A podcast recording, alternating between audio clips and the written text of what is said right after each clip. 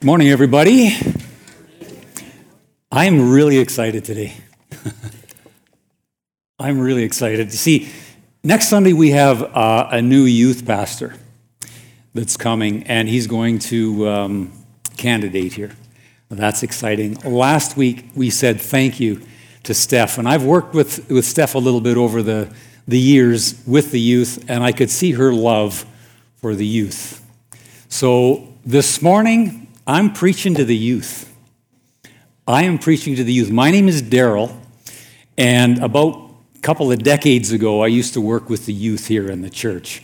And this morning, I'm excited because I'm preaching to the youth. Let's pray. Father, for your glory, that we may look into your word and see the truth and know what the truth is, and through the power of your Holy Spirit, Lord, to live the truth. Dear God, that you would open our eyes this morning to the truth contained in your word for your glory. In Jesus' name, amen.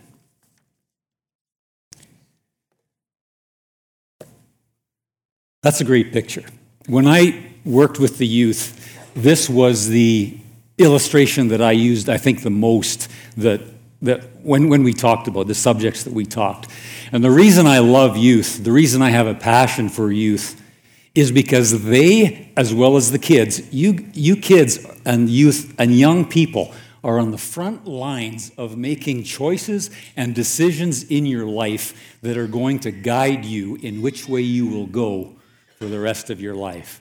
You can become who you will become, or you can change the world by making decisions as you were young. This morning, I would like to look at a couple of brothers who had a fork in the road of a decision that they had to make. And that's in Genesis chapter 4. We're going to talk about Cain and Abel this morning. You can turn to Genesis chapter 4 if you like. But really quickly, let's set the table here for these two lads and what they had going on in their life. Genesis chapter 1 and I've always said that the first three chapters in Genesis reveals so much detail and theology of how we should live, who we are, where we came from, and where we are going. Genesis 1, God, God Almighty, the Almighty God, creates the heavens and the earth, including man.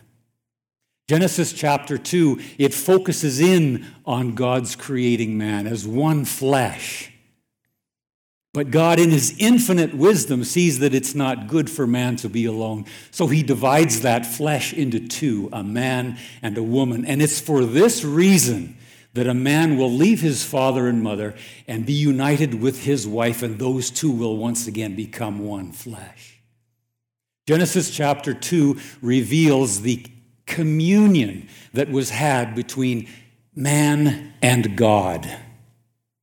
Genesis chapter 3 is where the first fork in the road comes along, where God says, in the Garden of Eden, He says, You could eat from every tree in the garden, but from the tree of the knowledge of good and evil you must not eat it. For the day that you eat of that, you will surely die. Adam and Eve were duped into tasting that fruit and what happened then was a separation, that communion that they once had with God, man and woman, once had with God, was gone. But at the end of Genesis chapter 3, God communicates with both Adam and Eve something that is going to happen in the future. He says to Eve, Your seed will crush the serpent's head. Your seed will be responsible for mending the bridge or bridging the gap between me and you. And it's in that context that we come to Genesis chapter 4. And let's read together Genesis chapter 4. Just a few verses here. Adam lay with his wife Eve, and she became pregnant and gave birth to Cain. She said, With the help of the Lord, I have brought forth a man. Later, she gave birth to his brother Abel. Now, Abel kept flocks, and Cain worked the soil. In the course of time, Cain brought some of the fruits of the soil as an offering to the Lord. But Abel brought fat portions from some of the firstborn of his flock. The Lord looked with favor on Abel and his offering, but on Cain and his offering he did not look with favor. So Cain was very angry, and his face was downcast. Then the Lord said to Cain, Why are you angry? Why is your face downcast? If you do what is right, will you not be accepted? But if you do not do what is right, sin is crouching at your door. It desires to have you, but you must master it. Now Cain said to his brother Abel, Let's go out into the field. And while they were in the field, Cain attacked his brother Abel and killed him. For Abel and for Cain, there is a fork in the road. Now that you are in a state of separation from God, what are you going to do about it?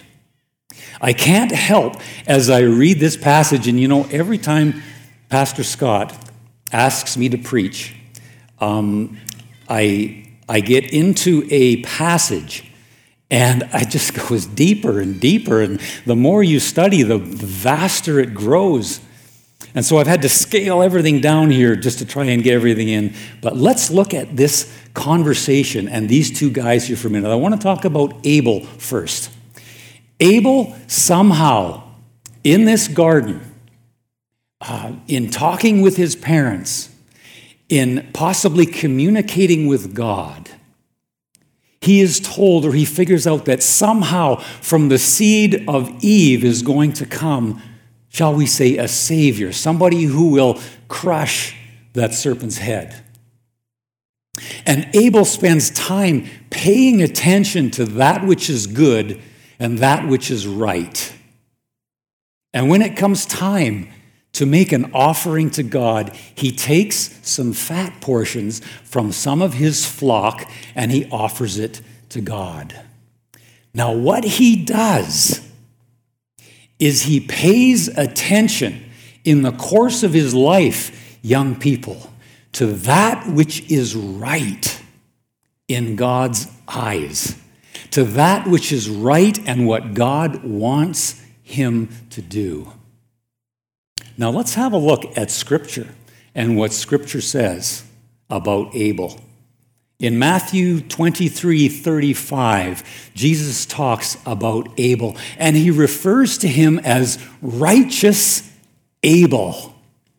In other words, that which he did, he paid attention to what God said was right, and he followed that direction. He took that fork in the road and he said, I am going to go in the direction that God says is the right way to go. Luke 11:50. I want to read this for you too. Luke 11:50. Luke 11:50 says this. Jesus is saying this words to the Pharisees. Therefore this generation will be held responsible for the blood of all the prophets that have been shed from the beginning of the world, from the blood of Abel to the blood of Zechariah.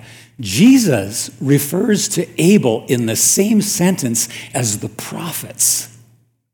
In other words, that act, that what seems to be so simple, Abel paying attention to that which is right, what God wants, listening to God, that was the act of what a prophet would do, and that's what Jesus says. He's in the same conversation, the same sentence as a prophet. Let's look at Hebrews 11. One other passage in the New Testament that refers to Abel. Hebrews 11, chapter 4. By faith, Abel offered, offered God a better sacrifice than Cain did. By faith, he was commended as a righteous man when God spoke well of his offerings. And this is the key to me. And by faith, he still speaks even though he is dead. This means that to you and me, what Abel did is as relevant as it gets. As a young man, in a, in, in, a, in, in, when there's a handful of people around. He is looking, he is listening to that which God says is the right thing to do and the right way to go, and he chooses it. Let's look at his brother, Cain. Cain has a little bit of a different philosophy here. Cain chooses to do something. Let me read this again here. Cain worked the soil, and in the course of time, Cain brought some of the fruits of the soil as an offering. When I see this, I struggle to find out what's wrong with that. What is wrong with taking some of that which you have done and, and presenting it to the Lord? And in fact, I think it's not actually a bad thing to do in life. You dedicate and commit that which you do to the Lord. Not a bad thing. But in this case, he was not listening. And I want to show you another place in Scripture. And sorry, I, we don't have time to, to turn there. But if I was to say to you, and the men suggested to the king, Sir, why don't we take these sheep and sacrifice them to the Lord? Doesn't that sound like a good thing? But what if the king wasn't listening to God through the prophet Samuel. And God said to Samuel, Tell Saul to destroy all of the livestock. I don't want it.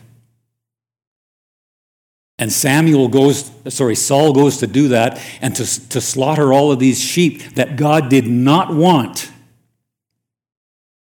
And some of the men start talking and says, Why don't we take these sheep and sacrifice them to God.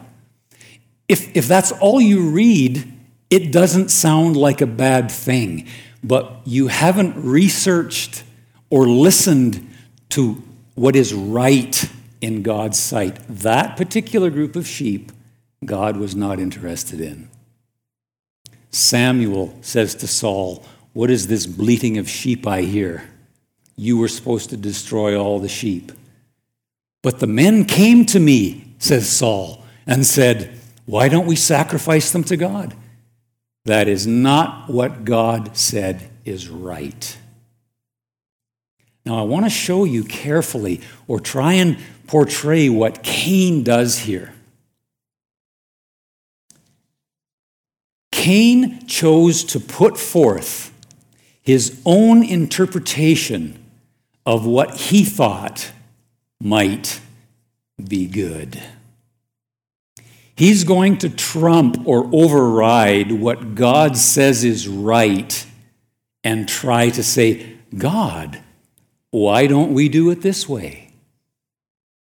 Maybe he thinks in his mind that I am the firstborn, I am the seed that God talked about, so I have to come up with a way whereby I can save the world, or whatever he's thinking. The point is, he disregards that which God says is the right way, and he tries to make up his own way that appears to be good.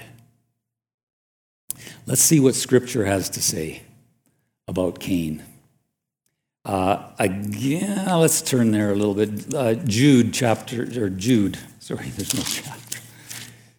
The book of Jude. Pastor Aaron spoke on this about a year ago, something like that. And my ears were like, like this because it's true. In, in Jude, Jude describes a group of men who are only interested in what their animal instinct lusts can give them. Jude describes this and in Jude 11, it says, Woe to them, they have taken the way of Cain.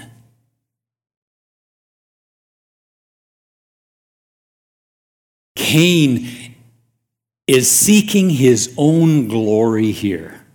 He's seeking a way where he can decide God, I know you've said this, we should do this, but I'm going to present you an alternative. As I read and I study this, I get the sense that is that going on in our world or what? We have the way that God has said is right. This is right. And the Cains in the world, or the world itself says, wait a minute, we're not going to do it that way. We're going to tweak it and do this because this seems good, or this seems better.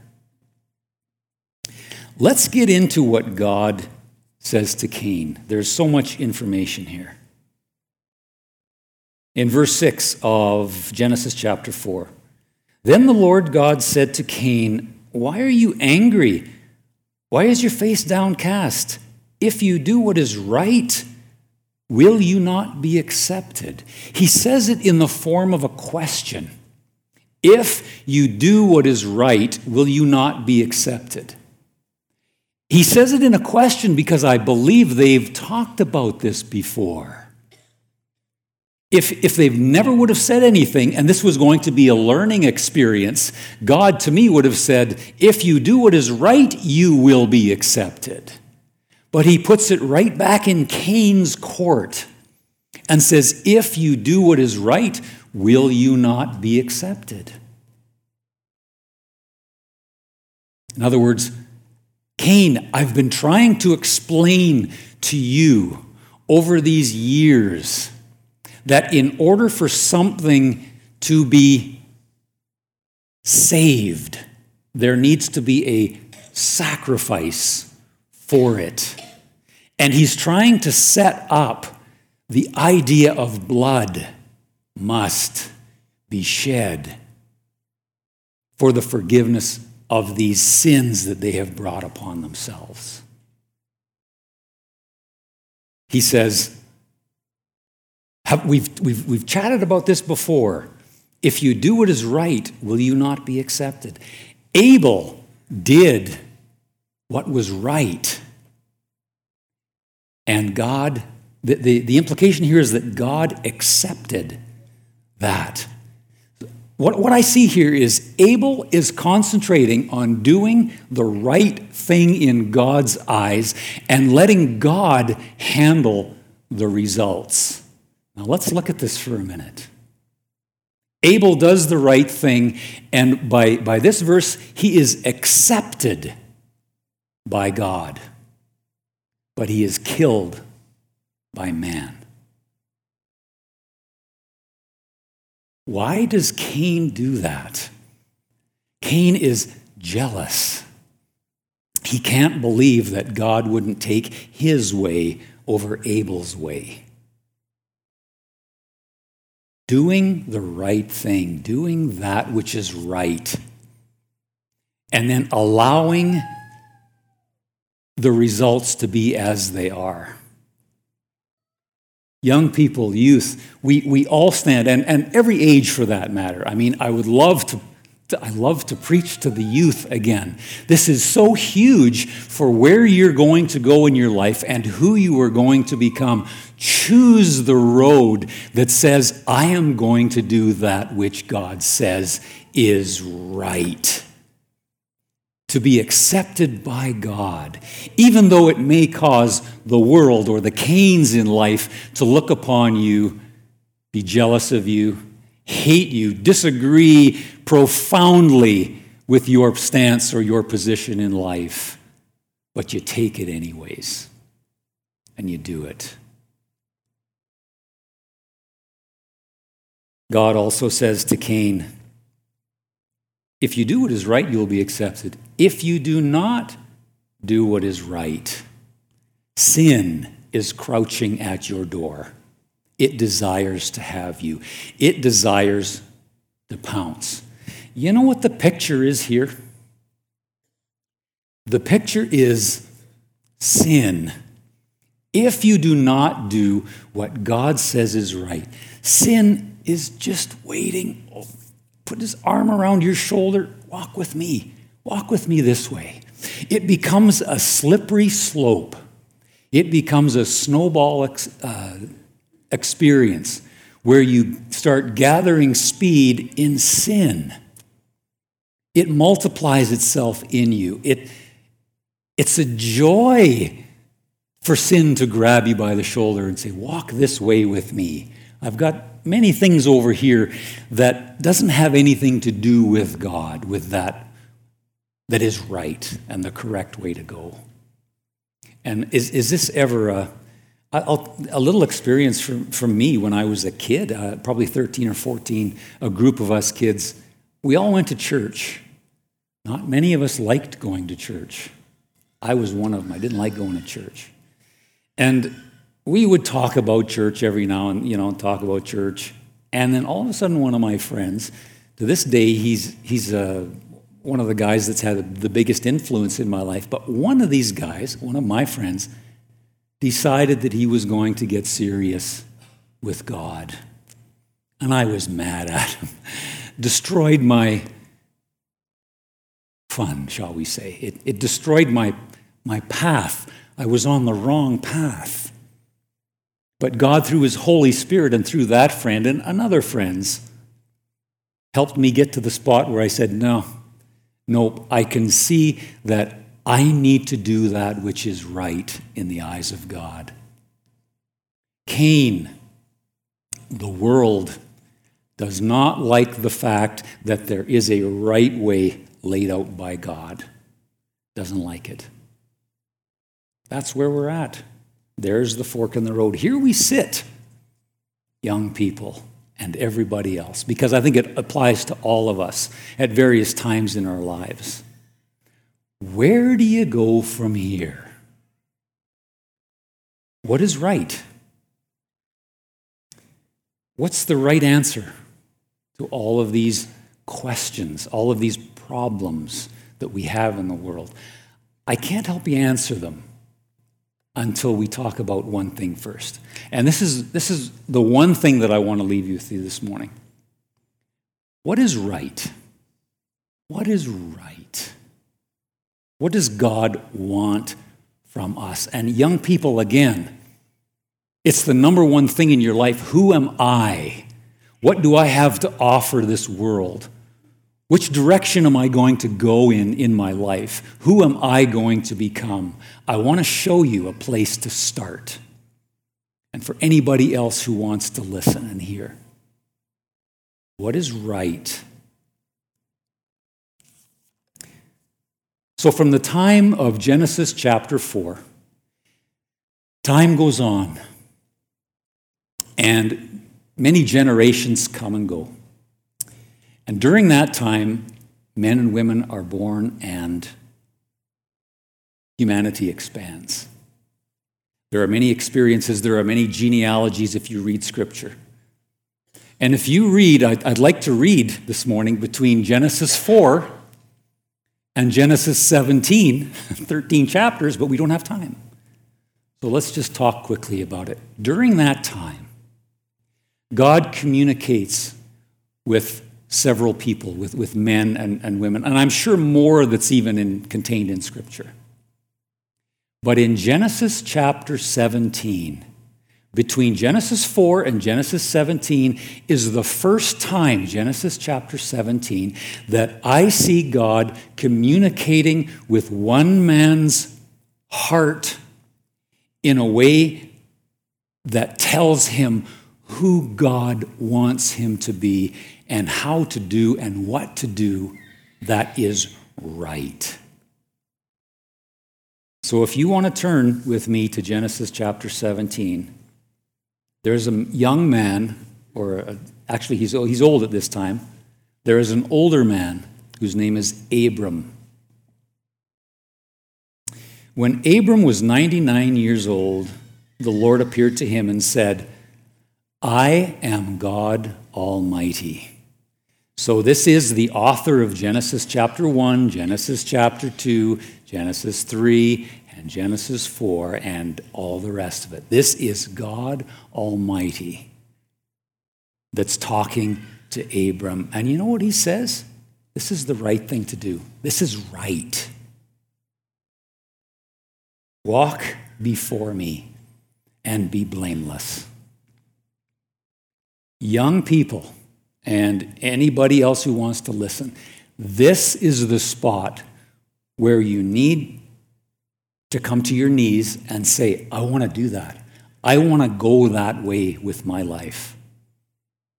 I want to walk before God and be blameless. Now, there's a couple other characters before then in Scripture. Enoch. You know what it says about Enoch? Enoch walked with God. Noah. Do you know what it says about Noah? Noah was blameless and he walked with God.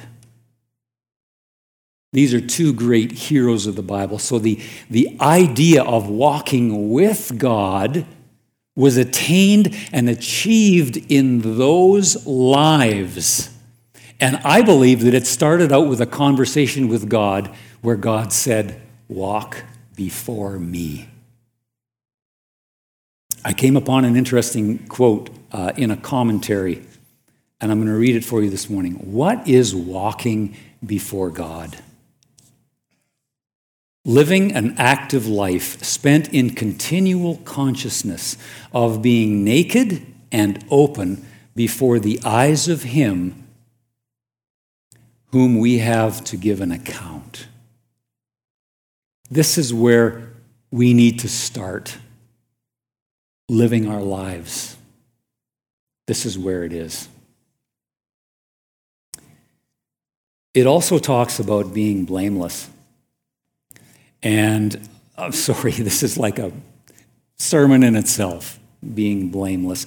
But I want to go back to Abel for a quick second here. Or Cain and Abel. God says, if you do what is right, will you not be accepted?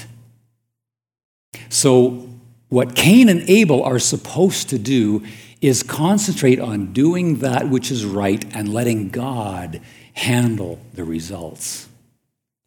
Look at, look at Abram. Look at Abram, who would become Abraham, the father of many nations.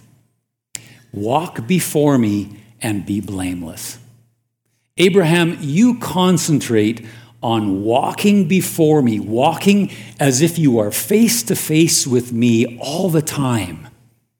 Listen to me, follow me. And today we have the, the good fortune and the, and the blessing of Scripture who has all of that information in here on how to do that, how to follow through with that.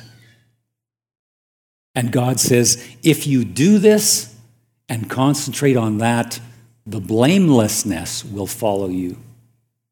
Now, just as I wind up here, blameless, I will say one thing. There is a verse in Scripture, uh, 2 Corinthians 5.13. It says this, For God made him who knew no sin to become sin for us, that we might become the righteousness of God. Now let's just substitute the word blame in there. Let's, let's, let's get that in there. For God made him who was blameless to take the blame for us that we might become blameless. My belief is that if we concentrate, if, if we say, when I come to this fork in the road, there is a road that I take to, to come, come before God and say, Lord, I will walk before you. I will do this. I will concentrate on this. I will try my best. I will search the scriptures. I will live my life trying to do to the best of my ability what Abel did. That which God says is right. When we come to that spot and we make that choice, we head down the road where, we, where, where God would like us to be and what we were created for in the beginning, anyways. The other road that we take, the, the, the way of Cain, we wander down a, a horrible path of sin and struggle trying to figure out who we are, what this world is all about, and we miss the boat. During the worship service, Chloe read some scripture, and it was uh, from another passage in um, jo- the book of Joshua.